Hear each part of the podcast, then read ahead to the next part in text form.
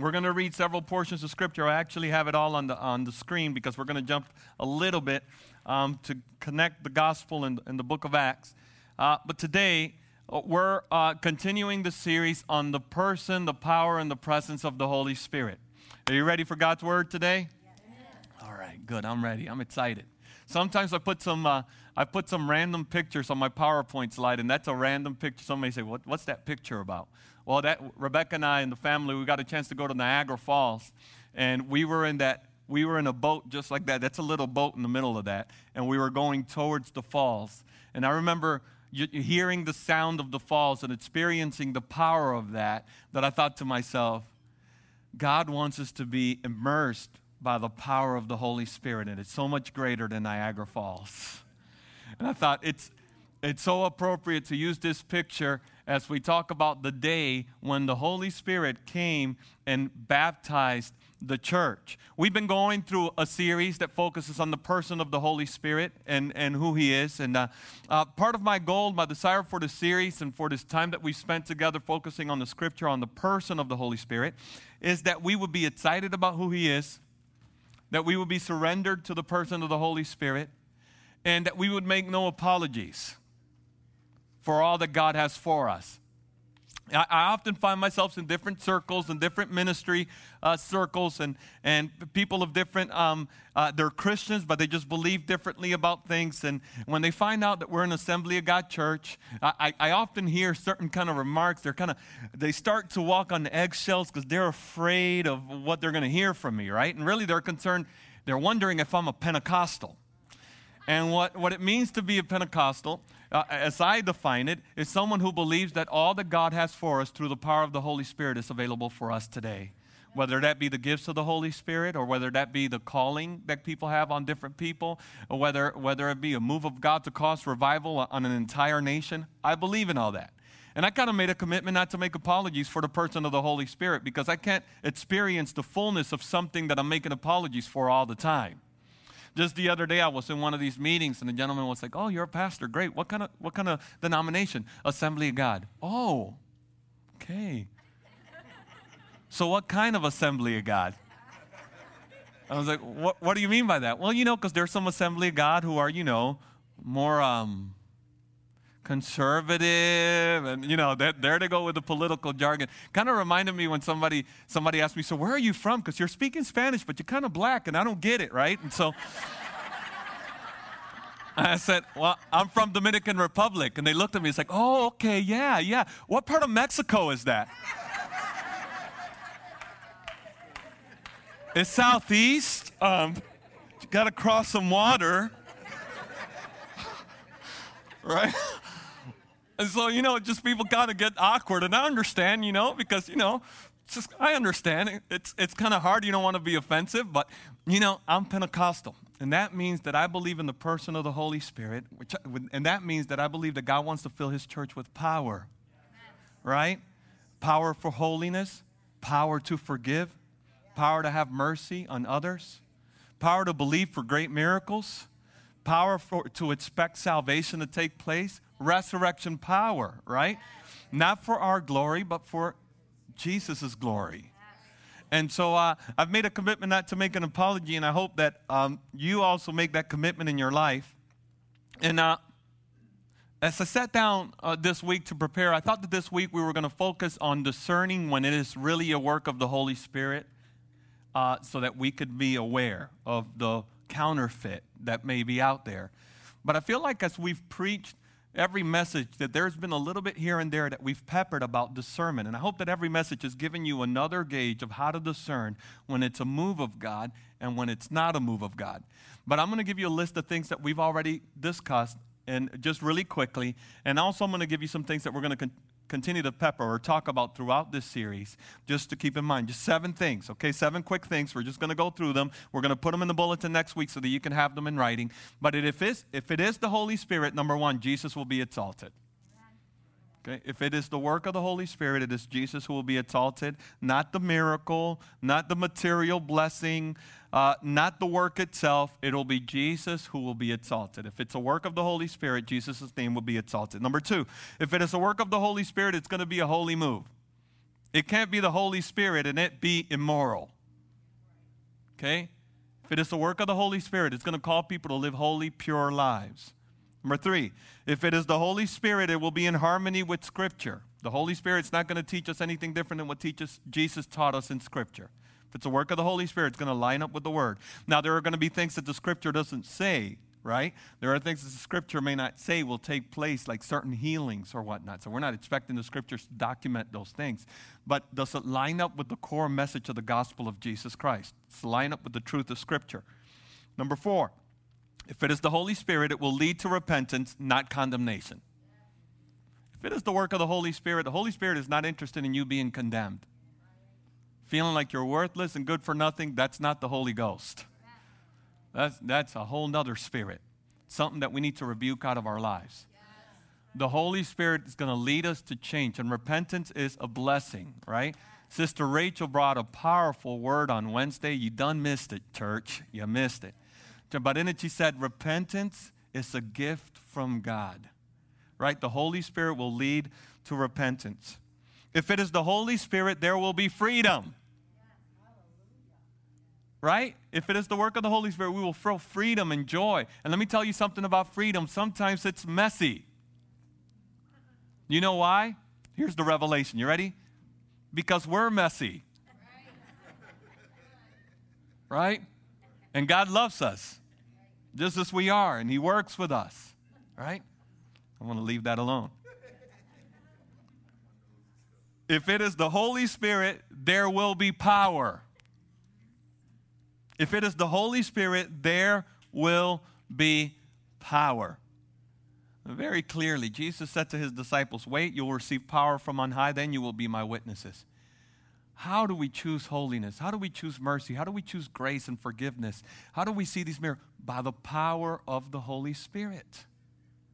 We can't just, you know, you, we, we can't just separate good doctrine from the power of the presence of God. If it's good doctrine, God's presence will be felt. And that's something that you and I have to be uncomfortable with. I need you to hold this church accountable. There needs to be a living wit- witness that God's power is changing people's lives. People's lives are changing, miracles are happening, transformation is happening, forgiveness is happening, revelation is happening. God's power has to be present. The Bible says that in the last days there will be people who have a form of godliness. In other words, they look like they're godly, they do all the godly things like attend church and all this stuff, but they, there's no power in their walk. God save us. I want the power of God. I want God's presence to be evident by what? By holiness in me and in us, purity, by love, even for our enemy, by standing in the gap and praying and believing for revival for our nation, seeing miracles like healing and the baptism of the Holy Spirit and resurrection power. Why not?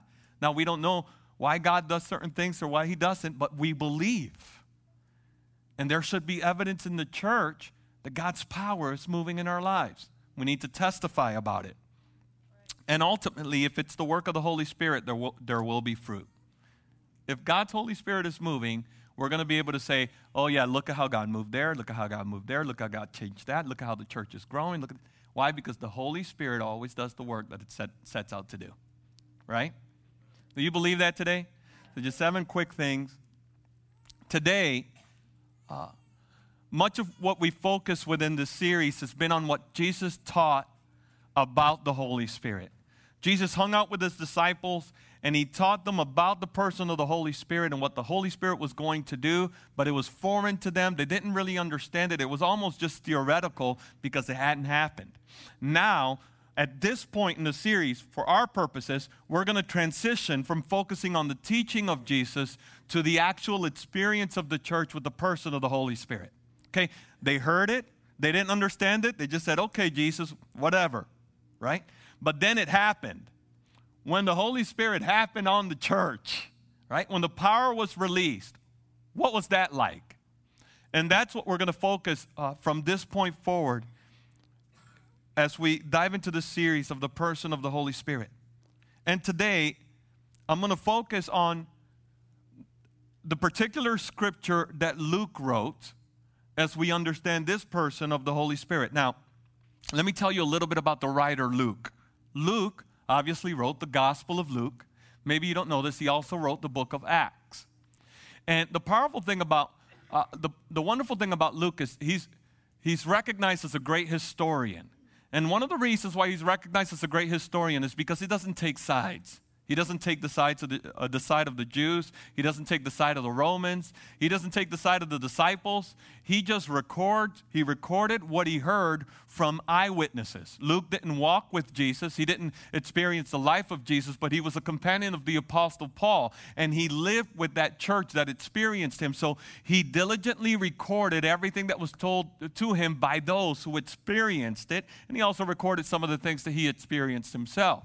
Now, in the, in the process of that, of writing uh, the, this document or the gospel, the gospel in Acts, those letters were supposed to be read together because they were, they were written for one individual by the name of Theophilus, which means friend of God. And the, Theophilus, whoever he was, we know was a man of influence, and we know he was also Luke's disciple. And Luke was very carefully writing down the account of the life of Jesus and the work of the Spirit in the church so that Theophilus, Theophilus would be completely convinced by the irrefutable evidence of Jesus and the work of his Spirit in the church, right? Great letters. I highly recommend read Luke, read Acts. Incred- you're going to have an incredible time. One of the powerful things about Luke um, that kind of make him a different kind of historian, again, he doesn't go by the popular um, consensus. And, and one of the reasons we know that is because he often reports about the way that God works in women. And this was not popular in that culture. In that culture, it wasn't acceptable to even receive the witness of a woman who testifies. But Luke says, hey, this is how it happened. This is the people who first received the revelation that Jesus rose from the grave. And it's very clear evidence that Luke is reporting things just as it was. Another important factor about Luke that really gets my attention is his focus on the person of the Holy Spirit. Take, for example, Matthew. Matthew says, if you ask, you'll receive. If you knock, you'll answer. If you seek, you'll find. Because if your earthly father knows how to give good gifts, how much more will your heavenly father give you what you need? But Luke says, because if your earthly father can give you good gifts, how much more will your Father in heaven give you the Holy Spirit? So there is a focus on the person of the Holy Spirit that's very important to Luke. And actually, when you look at Luke chapter 24, he records certain things that he had he expects Theophilus and you and I to read in conjunction or together with Acts chapter 1. So we'll pick up the scripture in Luke chapter 24, and it reads this way. You're with me so far, right? Amen. All right. Luke chapter 24, verse 36. Now, here is Jesus is risen from the grave. The disciples are just talking about it, thinking about this, the time that they've spent with Jesus after the resurrection. And in one of these gatherings, this is what happens. As they were talking about these things, Jesus himself stood among them and said to them, Peace to you. But they were startled and frightened and thought they saw a spirit. And he said to them, Why are you troubled? And why do doubts arise in your hearts? See my hands and my feet, that it is I myself. Touch me and see.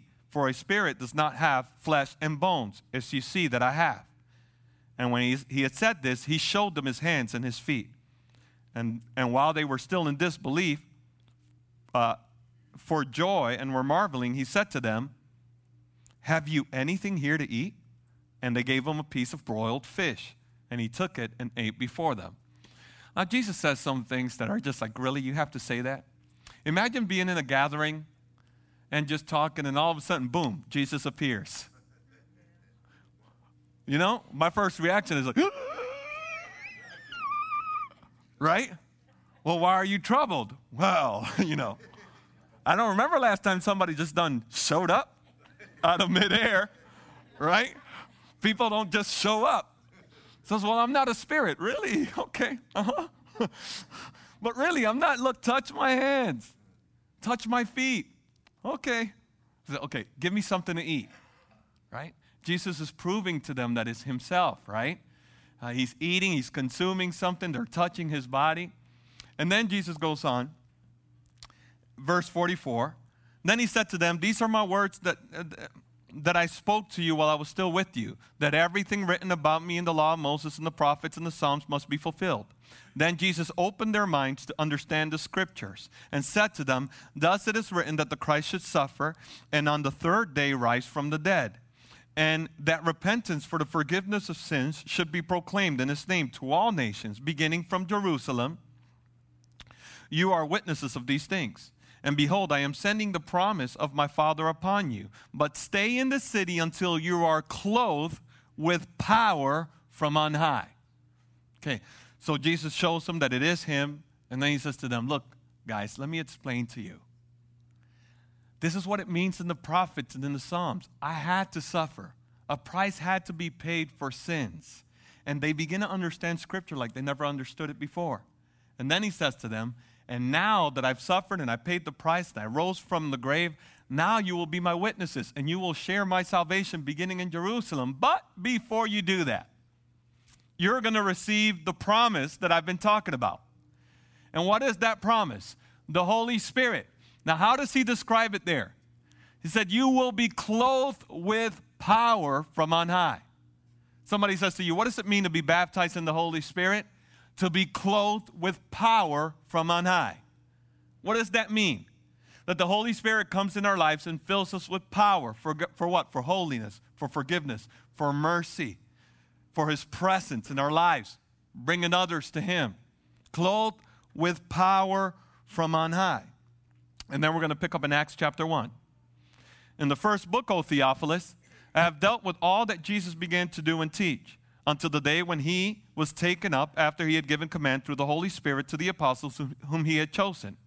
He presented himself alive to them after his suffering by many proofs, appearing to them during 40 days and speaking about the kingdom of God. And while staying with them, he ordered them not to depart from Jerusalem, but to wait for the promise of the Father, which he said, You heard from me, for John baptized with water, but you will be baptized with the Holy Spirit not many days from now. Notice the Bible doesn't say Jesus suggested, Jesus said, You know, I think it may be a good idea if you. No, he said, He commanded them to wait for the baptism of the Holy Spirit. So when they had come together, they asked him, Lord, will you at this time restore the kingdom to Israel? And he said to them, It is not for you to know times or seasons that the Father has fixed by his own authority, but you will receive power when the Holy Spirit has come upon you, and you will be my witnesses in Jerusalem and in all Judea and Samaria and to the ends of the earth. And when he had said these things, as they were looking on, he was lifted up, and a cloud took him out of their sight. And while they were gazing into heaven, as he went, behold, two men stood by them in white robes and said, Men of Galilee, why do you stand looking into heaven? This Jesus who was taken up from you into heaven will come into the, uh, come in the same way as you saw him go into heaven. Here's another moment. I mean, really, Jesus is talking. He's saying, You're going to be clothed with power from on high. And you're like, Uh huh. Uh huh. Uh huh. To go, hey, why are you guys looking up into heaven? It's like, really? Do you have to ask that question? You know, like, you know, like there's just moments that you're just like, can you imagine what they, what was going on through their minds? And so Jesus is going to come back in the same way that he's leaving. Then they returned to Jerusalem from the mount called Olivet, which is near Jerusalem, a Sabbath day journey away. And when they had entered, they went up to the upper room where they were staying Peter and John and James and Andrew, Philip and Thomas, Bartholomew and Matthew, James the son of Alphaeus, and Simon the Zealot, and Judas the son of James. All these, with one accord, were devoting themselves to prayer together with the women and Mary, the mother of Jesus. There you are again. Luke ma- making note of those who are believing on the command of Jesus and are waiting. And also, Jesus' brothers. Uh oh somewhere along the journey, those who didn't really have their faith in Jesus turned around. His very siblings gave their faith, put their faith in Christ. And then they were waiting. Now, Acts chapter 2, we'll read a little bit more and we'll dive here. When the day of Pentecost arrived, they were all together in one place, and suddenly there came from heaven a sound like a mighty rushing wind. Okay, so that they were waiting in prayer in that room. As they all waited in prayer, there came a sound, like a sound, something like a sound. In other words, they're trying to describe it. How can I describe what we experience? Um, it's like a sound. And notice what it says it filled the whole room. And if it filled the whole room, the idea is that the sound was tangible. A sound like a mighty rushing wind that filled the entire house where they were sitting. And divided tongues as a fire appeared to them and rested on each one of them. Okay, so notice what they've experienced. They are in this room, they hear a sound, they feel the sound, they see something, tongues of fire appeared. If it appeared, it means that they saw them, right? They saw them and rested on them. It rested upon them. What a powerful reality, right? And they were all filled with the Holy Spirit and began to speak in other tongues as the Spirit gave them utterance. Now there were dwelling in Jerusalem Jews, devout men from every nation under heaven. And at this sound, the multitude came together and they were bewildered because each one was hearing them speak in his own language. And they were amazed and astonished, saying, Are not all these who are speaking Galileans? And how is it that we hear each of us in his own native language, Parthians and Medes and Elamites and residents of Mesopotamia, Judea and Cappadocia, uh, Pontus and Asia, Phrygia and Pamphylia, Egypt and the parts of Libya belonging to Cyrene and visitors from Rome, both Jews and proselytes, Cretans and Arabians. We hear them telling in our own tongues the mighty works of God. And all were amazed and perplexed, saying to one another, what does this mean? But others mocking said, They're filled with new wine. In other words, they're drunk. So, what's happening here? This is the Feast of Weeks that is later called Pentecost, which stands for 50 days, because this is celebrated right after the Passover. Remember the Passover? The Passover is when uh, God delivered, remember when God delivered all of the Israelites' children, there was a, uh, the blood of the Lamb that covered their homes, so that when God's wrath fell on the Egyptian, the firstborn of the Israelites were saved, and that's called the Passover, and the Jews celebrated the Passover ever since. 50 days from the Passover, there was a celebration called the Feast of Weeks, and that was a celebration of when God gave the law to the Israelites. And now, after the Passover, the disciples were in the upper room praying 50 days after, after that Passover during the Feast of Weeks, and this is when they experienced the power of the Holy Spirit. That's why there were so many people all, from all over the world there. It wasn't like they were there all the time, but it was because they were celebrating the time when Moses gave the law to the people of God. Now, notice, there were people there who were Jews, people there who were proselytes. In other words, they weren't Jews nationally, but they converted to Judaism. There were people there who were Arabs and Cretans. They're from all over the world. And when they're gathered there, they notice some people coming out of the upper room, apparently, and they're speaking in their own language. And they understand them, but they know these boys are Galilean. I'm pretty sure they've not been to Asia or Pamphylia or Pontus, but they're speaking in our language and we understand what they're doing. And what are they doing? They're singing, they're declaring the praises of God. And it overwhelmed them. They didn't know what to do with it. Some were like, I think this means something. This is very interesting. And others were like, you know, they're just drunk, right? Peter stands up and says, Hey, it's nine in the morning. You know, it's nine in the morning. We're not drunk, but we're going to dive into that next week. Now let's stop there. What does this scripture? What does this scripture tell us today? Three things that, have, that I think we need to fo- focus on as we read this historical scripture. Number one, as a church, we got to make a commitment. If it mattered to Jesus, it should matter to us. Jesus said, Before you go and witness, I command you to wait for the promise of the Father. In John chapter 14, 15, 16, Jesus spends a whole lot of time teaching on the person of the Holy Spirit so that they would be ready. Jesus is leaving, and the last thing he tells them is wait for the promise of the Holy Spirit. If Jesus thinks it's important for the church, don't you think we should consider it important and valuable? Now, why was it important? Jesus said, Because after you receive power, then you will be my witnesses throughout all the earth. In church, we need the power and the presence of the Holy Spirit so that we can be his witnesses. If people are going to come to faith in Jesus Christ, to a vibrant faith with a God who's really alive and well, then we need to live our lives filled with the presence of the Holy Spirit. It is the only way people come to faith in Jesus. By what? By the work of the Holy Spirit. So if it mattered to Jesus, you and I have to make a commitment to say, God, before I start my day, before I make my plans, I want everything that I do to be filled with your very presence so that people would know that I do not govern myself, but that you govern my steps. The power of the Holy Spirit is something that we need to invite. The baptism of the Holy Spirit is something that we need to long for. Why? Because Jesus wants that for the church. He said, It is better for you that I leave that you would receive this. It's it, uh, one of our kids' church workers would describe it this way it's like Jesus giving us a bike. he says, I want you to use this bike. This bike is for you. And a lot of us are saying, oh, you know, that bike is so nice. I just like to look at it. I like to read about it, but I'm never going to ride that bike. I don't know how to ride that bike. I may fall and scrape my knees on that bike.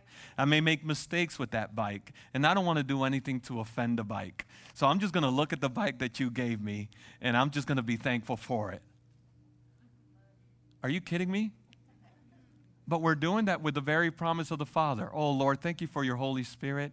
Do you know, I, I just love reading about the Holy Spirit and the things that the Holy Spirit did in the church, but I don't want to be offensive, so I'm just going to keep the Holy Spirit's teaching over here and just appreciate it, but I don't want to get under because I don't want to do anything wrong. I don't want to make any mistakes, and so I'm just going to be thankful for it. But it's a gift that God's given you. If my daughter came up to me and says, Dad, thank you for the bike, but I'm not going to ride it out of reverence, be like, Girl, you better get on that bike. You know what that bike cost me? You know how long that bike's been on layaway? You're going to get on that bike. Anybody with me? The Holy Spirit was on layaway, per se, for an entire old covenant. And Jesus couldn't wait to pour out his Spirit. And we're going to be like, well, Jesus, I just don't want to do anything wrong. Get on the bike. You need the bike. He gave you the bike. Get on it. Start pedaling. And if you fall down and make mistakes, guess who's going to be there saying, Yeah, let's go? We got to say yes to the Holy Spirit. Well, I'm not perfect. I may make mistakes. Thank you, Captain Obvious. Uh, we, we would never move anywhere if we have that attitude. If Jesus thought it was important, we should think we should consider it important too. If it mattered to Jesus, it should matter to us. Second thing I'd like to share with you as we wait for all that God has promised us, particularly as we wait for His Holy Spirit to fill our lives, as we wait for what God has promised, the best way to wait is to wait in prayer. And some of y'all are like, yeah, wait in prayer. And some of y'all are like, okay, I'm checking out. Because prayer is something that's so difficult. We've made prayer something that has to do with words. We've made prayer uh, something that has to do with our practice of being on our knees and spending hours uh, on that position. Let's just redeem that. Notice what Jesus said to his disciples wait for the promise. And what did they do? They went into the upper room. They were constantly with each other, meditating on the word, speaking about the word, being thankful about everything that they had experienced with Jesus, and having a hopeful expectation of the future. And that's what it means to have a, be, a, be a prayerful person, to lead a prayerful life. Okay, let me describe that again. To be a prayerful person, a person who is, is living a prayerful life, number one, is a person who's thankful for what Jesus has already done. And that is an inward meditation. That is that instead of complaining today, I'm making a decision to be grateful for all that Jesus has already done. Anybody with me? Huh? I'm just because I don't have the time to just constantly be talking. I don't even have the words to constantly be talking. That's not prayer. That's just machine gun nonsense. You know, da da da da da da da. You know, no. It's having an attitude of gratitude towards Jesus and all that He has done for me. Secondly, having a prayerful uh, being a prayerful, uh, leading a prayerful life means having a hopeful expectation that God's going to do what He says He's going to do. So as I do life and I wait for His promises, I have hope that God's going to do what He says He's going to do. And third, as I wait for God's promise, I'm going to obey everything that He's commanded me to do right now. I may not have what He's promised me yet, but as I wait for what He's promised, I'm going to do what He told me to do. The disciples said, You know what? We don't have this gift yet, but let's do what He told us to do. Let's wait until He fills us. That's what it means to lead prayerful lives. Obey with what we know now, be thankful for what He's done, and have a joyful expectation of the future. Are you with me so far? Amen. The best way to wait for God's promise is to, uh, is to wait in prayer with an attitude and a posture of prayer. Now, we're going to close with this. Church, I don't know if you got it earlier as I was talking about it, but we are now living in the age of the Spirit. And the age of the Spirit is much better than the age of the law. Let me describe it. When Moses delivered God, when God used Moses to deliver his people, there was a spirit of death that came over the Egyptians that passed over the Israelites. And God used that tragedy to release Israel and, and to bring freedom into their lives. As they cross the Red Sea, 50 days later, the Feast of Weeks, they begin to celebrate the time where they received the law, right? the law uh, uh, uh, um, of Moses. And that law was to govern them because that law became a covenant for them. It was the covenant by which they were going to live their lives. Fast forward thousands of years later, during Passover, Jesus is sitting with his disciples having the Passover meal. And he says to them, Guys, this bread is really my body, which is broken for you. This cup that I take is my blood, which is poured out for you. This is the true covenant. This is the covenant that I'm making with you. Fast forward, on a Passover meal, Jesus says to them, I'm the reason for the Passover in Egypt.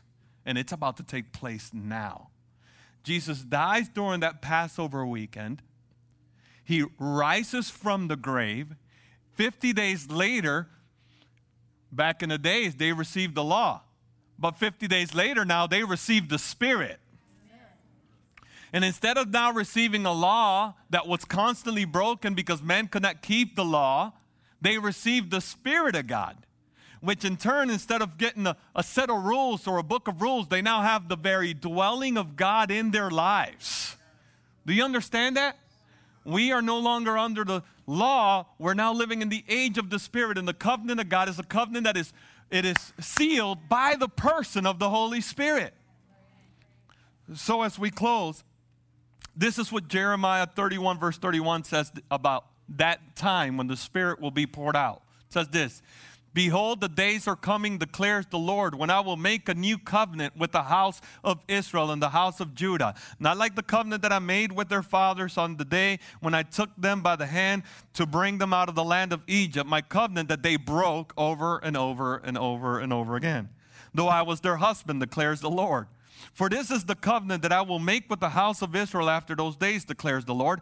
I will put my law within them, and I will write it on their hearts, and I will be their God, and they shall be my people, and no longer shall each one teach his neighbor and each his brother, saying, Know the Lord, for they will know me.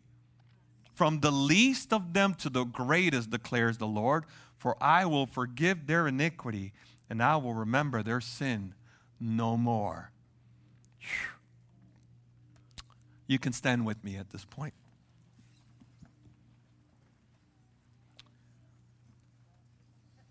So, what did the church begin to experience? They waited.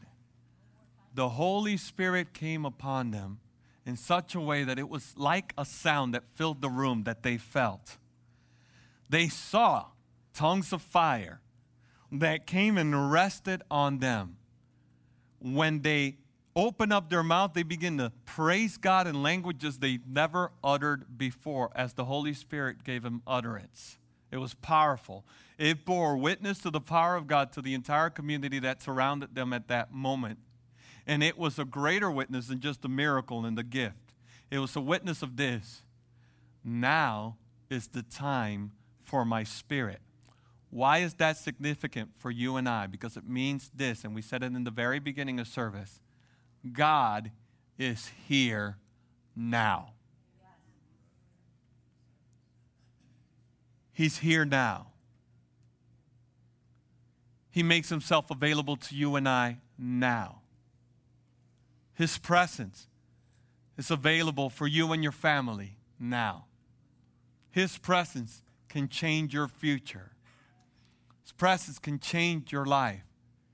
The age of the Spirit is this it's no longer dependent on your work. God is here now receiving all of those who put their faith in Him. Hallelujah. Would you pray with me? Thank you, Jesus. Thank you, Lord. Brother Tony, would you help me with a book? Either. Thank you, Jesus. Lord, we thank you for your word. We thank you for what you're doing here in this place. We're going to be diving this week or the following weeks into what your Holy Spirit does in the life of people, and I'm so excited. And my prayer, God, is that we would not only study what happened, but that it would happen as we're studying it. That as we're studying the work of your Holy Spirit in your church, that it would happen within the life of your church. We need you. We need your power. We need your presence. And we say yes to all of you. Hallelujah. Hallelujah. With every head bowed and every eye closed, if you feel the freedom to do so at this time. You're saying today, you know what? I realized that it mattered to Jesus. That waiting for all that the Holy Spirit had mattered to Jesus. That waiting for the baptism to be clothed with power from on high is something that Jesus desired for his church. So today I make a commitment to wait for what God has promised and to make much of what Jesus made much of. If that's you, would you raise your hand right where you're at? Thank you, Lord. Thank you, Lord. Thank you, Lord. Lord, we raise our hands right now and we say, God, we want your Holy Spirit. And we want all that you have for us. We give you permission to move in our lives as you desire. We want all of your presence, all of your move, and all of your power. And you can do it any way that you want. We put no boundaries, no limitations. We just say yes to the person of the Holy Spirit. We say yes. And we pray, fill us with your presence. Baptize us, Lord God, with your fire. In the name of Jesus. In the name of Jesus. I want to say something today as you look at me real quick. When God fills a person and moves in the life of a person, it doesn't all have to look the same. Some of us are going to be very energetic and excited and hype. Some of us are going to be called to a deeper place of prayer. Some of us are just going to have this longing for holiness to be in His presence like never before. We'll experience all that in different dimensions. But God just moves through different people in different ways. And we have to be okay with that. Right? What we have to be willing to say is God, you can fill me and you can do it whatever way you want to do it. You don't have to do it the way that I want you to do it. And at the same time that I pray this way, I do welcome the gifts of your Holy Spirit that serve as evidence that you're doing a work in my life. So, yes, God, that, that I would speak in tongues or prophesy, have dreams and visions, because your word says, right, that you will pour out your spirit on sons and daughters and these things will take place. When it happens, that belongs to God. How it happens, that belongs to God. All we have to do is have faith in the Lord that He will do it, that He will do it, and trust Him with a hopeful expectation. But being baptized in the Holy Spirit, I want to say that it's not about hype and it's not about emotionalism. Even though it can be very emotional and very active, right? It's about the it's it's it's more about the person than it is about the manifestation. Are you with me?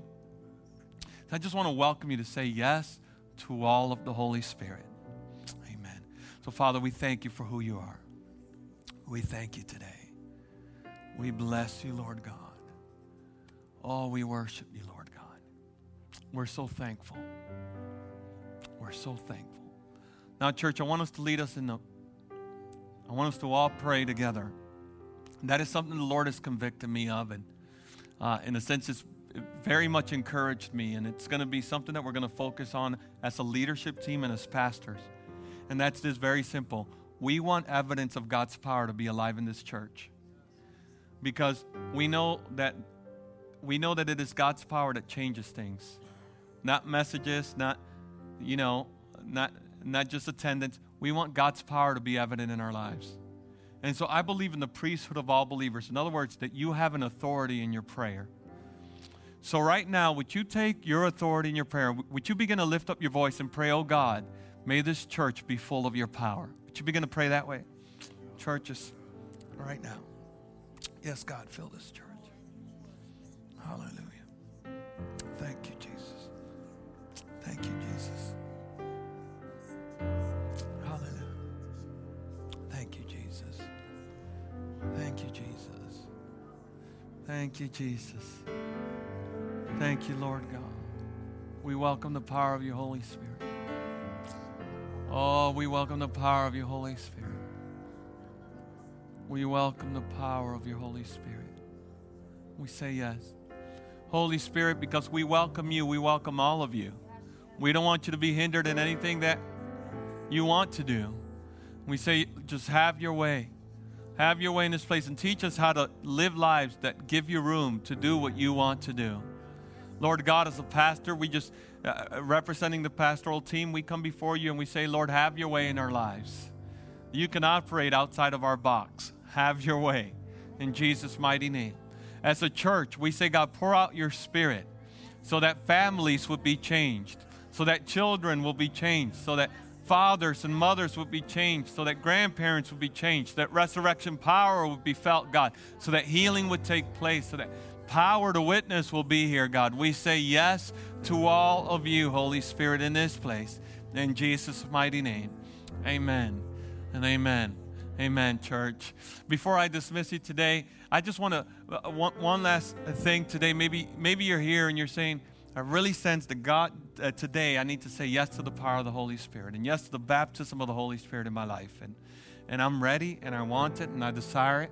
That's you, we'd like to welcome you to come up to the altar. We want to pray with you. Uh, we just want to pray with you. You're here and you're saying, I want to be baptized in the Holy Spirit, and it's a commitment before the Lord uh, uh, to wait with a heart of expectation. I want to come up to the altar, and we've been praying. I've been praying. I've been saying, God, do mighty things. So we'd like to welcome you at this time. If you'd like to come up to receive prayer, particularly for that, we love to welcome you. If you need prayer, also, we're going to be here praying at the altar. We'd like to welcome you to come up. Church, would you raise your hand real quick as we dismiss you? May God bless you. May God keep you. May you enjoy the promise of His Holy Spirit, filling you with power from on high. In the mighty name of Jesus Christ, I pray. Amen. God bless you, church. We'll be praying. We'll be praying. Thank you, Jesus. Oh, thank you so much. Yes. Yes, God.